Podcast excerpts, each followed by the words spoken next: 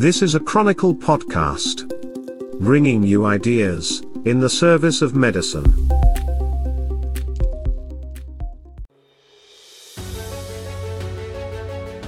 From the Chronicle podcast system. This is the NPC podcast of the National Pharmaceutical Congress for October 4th, 2022. The NPC podcast is where we discuss and consider the purpose, process, and people of the pharma industry, and today, we'll continue the healthcare conversation. This program is presented in cooperation with Imprez, Canada's next generation commercial partner. The industry is rapidly evolving, and Imprez is designed to help you evolve with it. Learn more about Imprez tailored best in class solutions at www.imprez.com. Our guest today is Perry McLean, Head of Operational Excellence for GSK in Mississauga, Ontario. Perry will join your hosts, Jim, Mark, and Mitch. To start today's conversation, here's Mitch Shannon, CEO of Chronicle Companies. Welcome to the NPC podcast from the National Pharmaceutical Congress. I'm your co host, Mitch Shannon, back again in our historic podcast, Gondola, where during our recent absence, it looks as if someone's left behind some historic candy bar wrappers. These are the kinds of things you seldom see anymore. So I'll begin by asking Mark McIlwain, the pharma industry consultant and health policy expert. Mark McIlwain, was that your Lowney's cherry blossom? And if so, wherever did you find it? That must be pretty historic. No, the last time I was at a Leaf game, on the floor was one of those plastic sushi containers. Jeez. and, you know, kind of think of it, the Leafs haven't really won much since they started selling sushi. Maybe there's something we should look into there. I think what you're saying is the stench from the sushi has rubbed off on the hockey team, and few would disagree with you there. Another prominent resident of the gondola is James Shea, General Manager at Council for Continuing Pharmaceutical Education in Montreal. However, Jim is unable to join us today because he's got a family thing going on, but he's left behind a telltale sign, the wrapper from a Smiles and Chuckles Big Turk bar. Seriously, Jim is assisting with a family matter. We'll pass along our best wishes to his mom and the promise of a caravan bar, which we understand is her favorite. All the same, we are your podcast hosts, known simply as Mark and Mitch, Sans Jim, because all the creative brand names have already been taken, such as Cadbury's Crunchie and Rowntree's Rolo. Mark, let's welcome the head of operational excellence from GSK, Perry McLean. Perry, come on in. How are you guys? Thanks for having me. I kind of like the Big Turk. That's one of my favorites. you don't see it often enough, really. So, Perry, been a busy week so far. This is the week GSK Global spun out its consumer products division. Now goes by the name of Haleon. Speaking of cool names, that's the new home for Advil and Sensodyne. But since we were talking about confectionery at the start of the podcast, I'm reminded it was not that long ago, only eight years, that GSK sold its soft drink brands in the UK, Lucozade and Ribena. Sounds as if GSK has been undergoing its transformation for quite a while now. Yeah, we've had a really big week, Mitch, with the split that we announced about three and a half years ago. It's amazing that it's come to life. So, yeah, Monday, GSK completed the demerger of our consumer healthcare business. Some fantastic brands that we'd all be familiar with, Advil and Sensodyne.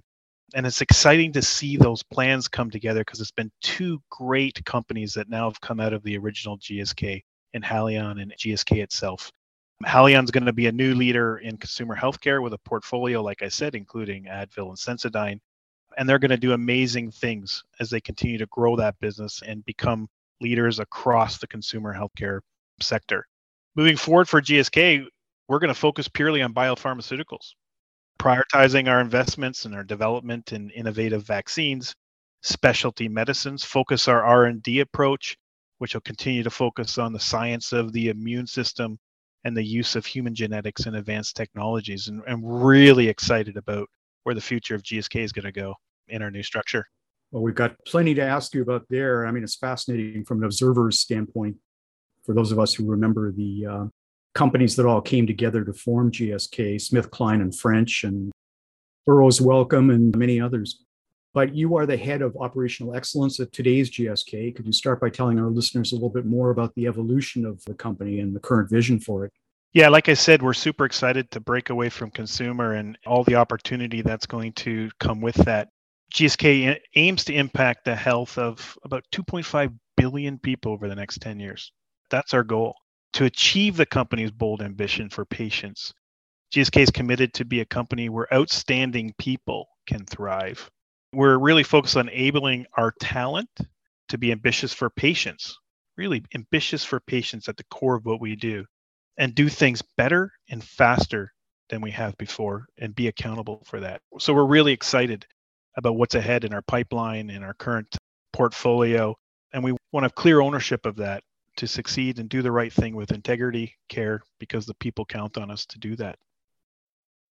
So, GSK recently, you guys opened your new head office in Mississauga with a hybrid working model, talking about focusing on sustainability and environmental impact.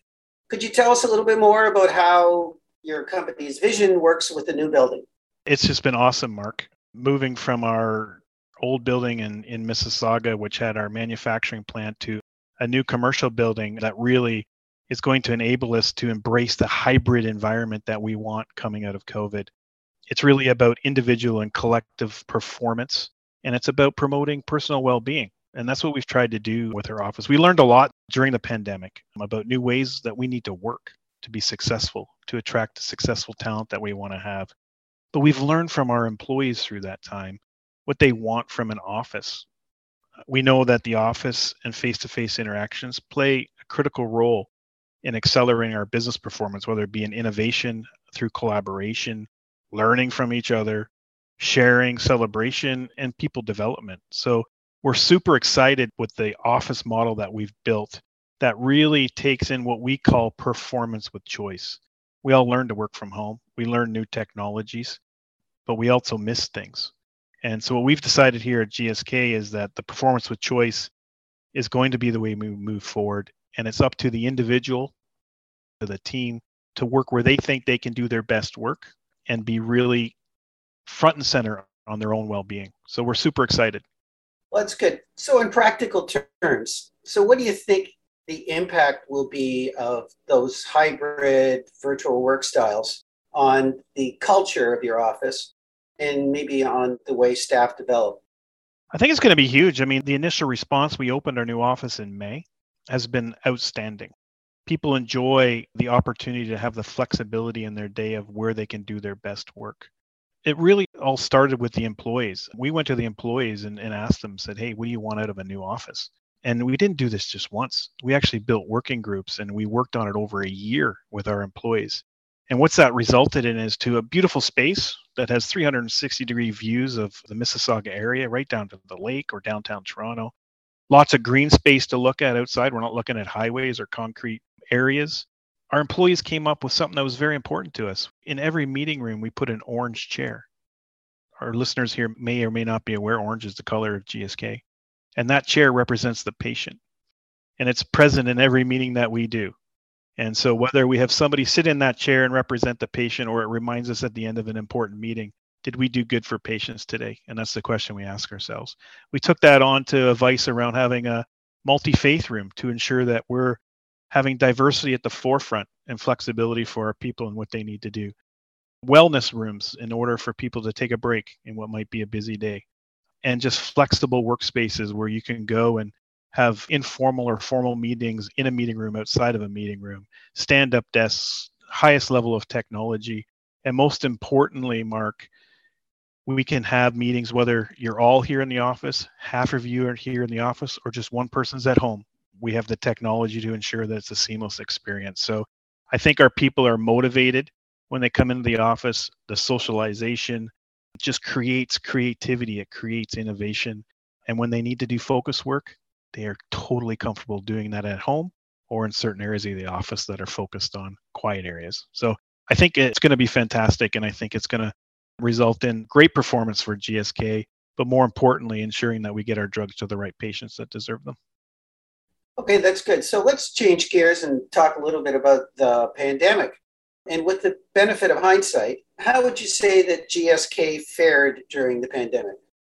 Uh, pretty good. If I go by business performance, our business performance has been strong through the pandemic, which is great. We have a very strong portfolio that allows us to take on difficulty at times. And we're fortunate that our products uh, are in leading areas in different therapeutic areas that we compete in. But I think it was about the people, Mark. I think it's about the approach we took to our people and ensuring that as they transition to a work from home environment, that we were innovating in the ways that we engaged with them and ensuring that they felt engaged with GSK, they felt engaged with their leaders, they felt they're engaged with their peers. So I think we did a pretty good job. We were a slow start, I think, because I think like all of us, we never knew where this pandemic was going early on. But I think as we learned and made some quick decisions to ensure that we're taking care of our people through it, whether it be health and well-being, whether it's leadership style to ensure people knew what they were accountable for, or just supporting them working through the various challenges that faced us in our communication to healthcare professionals in our day-to-day work. So overall, pretty good. And then we learned a ton. We embraced technology. We identified capabilities our people needed and, and provided the resources for them to tap into and ensure that they were learning what they needed to learn to adapt in the environment of COVID 19. Okay, and maybe you hinted at this, but in your opinion, what changes did the pandemic require that were for the better and are likely to endure? Got to start with technology. I mean, I think whether it's internally with our employees or with our customers, the healthcare professionals, it accelerated the adoption of technology. We tried in, in many ways to accelerate technology prior to the pandemic with some success. But when you're forced to do something, market really allows you to accelerate. And I think supporting our employees to embrace technology so they could embrace it with customers and help customers embrace it was one of the lasting factors that's going to happen and hence gives us our new office today and the way it's built.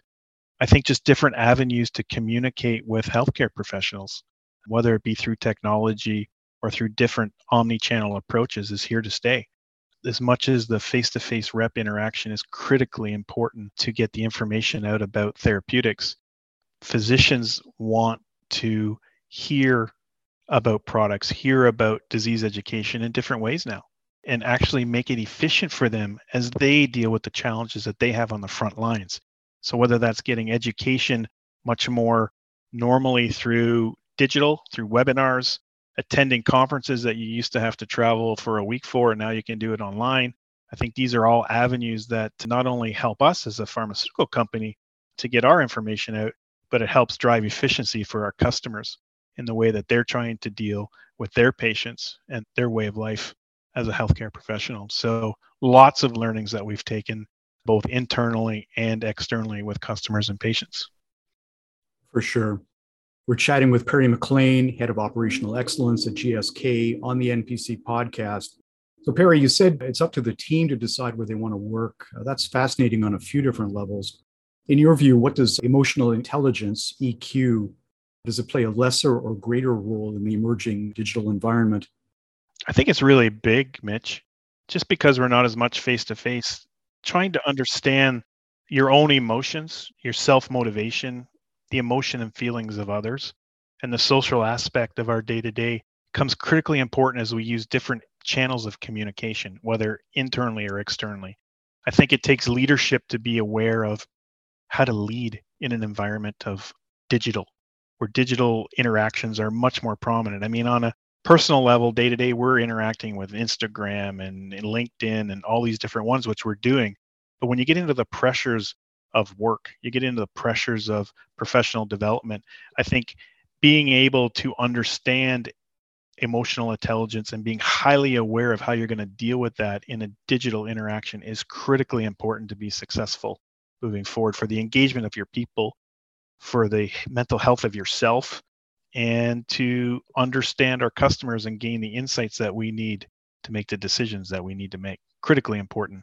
Yeah, I think if Jim were uh, on this podcast at this point, he'd be saying, that's an excellent answer. And it was.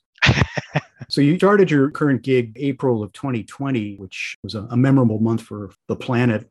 Can you tell us a little bit about uh, starting this new leadership position during the uncertainty of the first lockdown? Wow, it was um, what an experience. I think what an experience for all of us. But you know, leading a new team, it was really about connecting and building trust virtually right? I'm an extrovert by nature, so you like to be out roaming the halls and different meeting rooms and talking to people and building their confidence in you as a leader, building the confidence in what they're required to do to deliver to the performance of the company.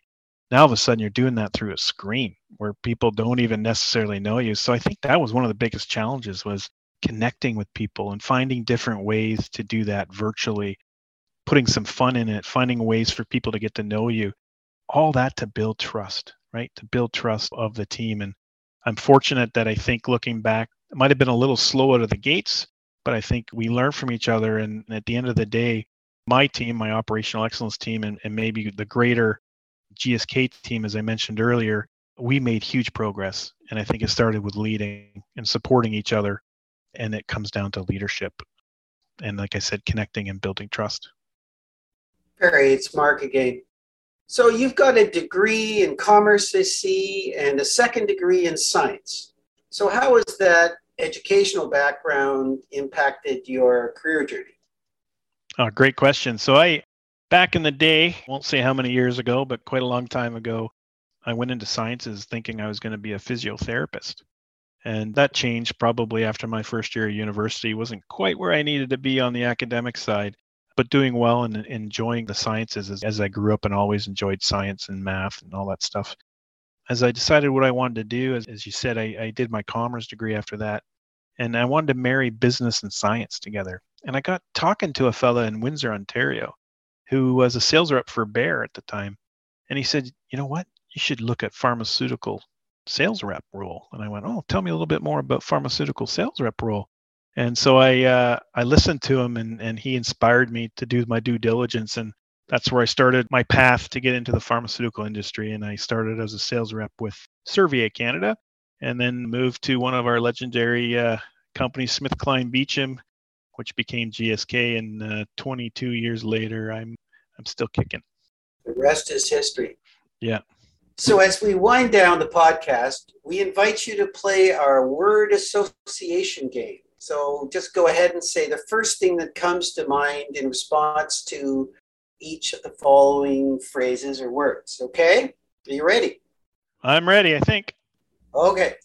Social impact, Accountability to the community, environmental impact, longevity. I think we have great accountability to the environment for the longevity for us and, and the people that follow us and have a lasting impact. Innovation, Evolving to meet the needs of our environment, creating new things, pharma marketing, bringing innovation to life for the betterment of patients, physical footprint, shrinking.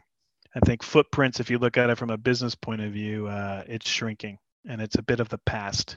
office culture, The heart of what we do, the culture within an office, and I'll expand that to working at home, is the heartbeat of what we do. So important to be successful. and the last one, remote working. Flexibility, fun, challenging, here to stay. As we record this remotely. Yes, exactly. Mark, you just went and spoiled the mystique of the whole thing. We're we're in the gondola. Remember that. The mystique, the mystique is everything. So finally, Harry, it's time for you to put on your soothsayer's hat and enter our prognostication corner. What bold predictions will you make about the life sciences industry during the coming 12 to 24 months? Wow, coming out of a pandemic, I think we're going to see a lot of change. I think healthcare is going to be redefined, probably not fully in the next 12 to 24 months. It's going to be a process, but COVID 19 exposed the cracks in our healthcare system quite a bit um, and the challenges that the healthcare system has. Life sciences and companies like mine, GSK, can be part of the solution. And I think stakeholders across healthcare have to come together to figure out how we make a stronger, more durable healthcare system. I think we're going to see the challenges with chronic disease come to the forefront that has been probably on the back burner during COVID, where people have been living with their diseases and the symptoms they have. How do we catch up on that? How do we help people live healthier lives in the chronic disease area?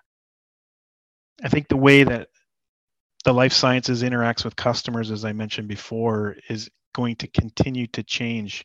There's tremendous pressure on healthcare professionals out in our healthcare system, and they're looking for new ways to adopt the way they treat patients.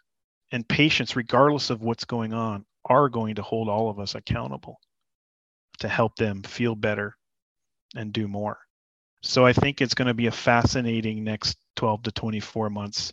And I hope change continues, because it's already changing, accelerates. We won't be done, but that the impact will be lasting. And to one of your words before, sustainable. Mm. That's a very thoughtful answer, and the conversation is going to continue. So please mark your calendar for November 2nd, Perry, when the life sciences industry will convene at the 16th Annual National Pharmaceutical Congress. Look forward to comparing notes in person at the Mississauga Convention Center. So thank you for joining us and filling us in on the ongoing evolution at GSK. And pleasure speaking with you, Perry. Thank you, Mitch. Thank you, Mark. It was a pleasure. Thanks to our listeners for spending some time with us. We will speak to you all again next week. Any questions for Perry or comments for us about today's discussion? We'd love to see them. Just send an email to health at chronicle.org and attach your question as a voice clip, and you might just hear yourself in an upcoming episode. Register now for the 2022 National Pharmaceutical Congress, which returns to the Mississauga Convention Center on November 2nd as a live event. We can't wait to get together with you again. See the agenda at www.pharmacongress.info and use the code podcast to save $300 on your registration fee. If you enjoyed today's NPC podcast, please like it, rate it, recommend it, and do share it with your colleagues. Find us at Apple iTunes, Google Podcasts, Amazon Music, Stitcher, Spotify, or wherever you get your podcasts. The NPC podcast is presented in cooperation with Imprez, Canada's next generation commercial partner. Check them out at www.imprez.com. This is your announcer, Leona Void, speaking. This podcast was produced by Jeremy Visser. Research for this program came from John Evans. The musical theme is performed with vivacity by the NPC Podcast Orchestra, under the direction of Maestro Medhat Melbrook. We'll speak again next week.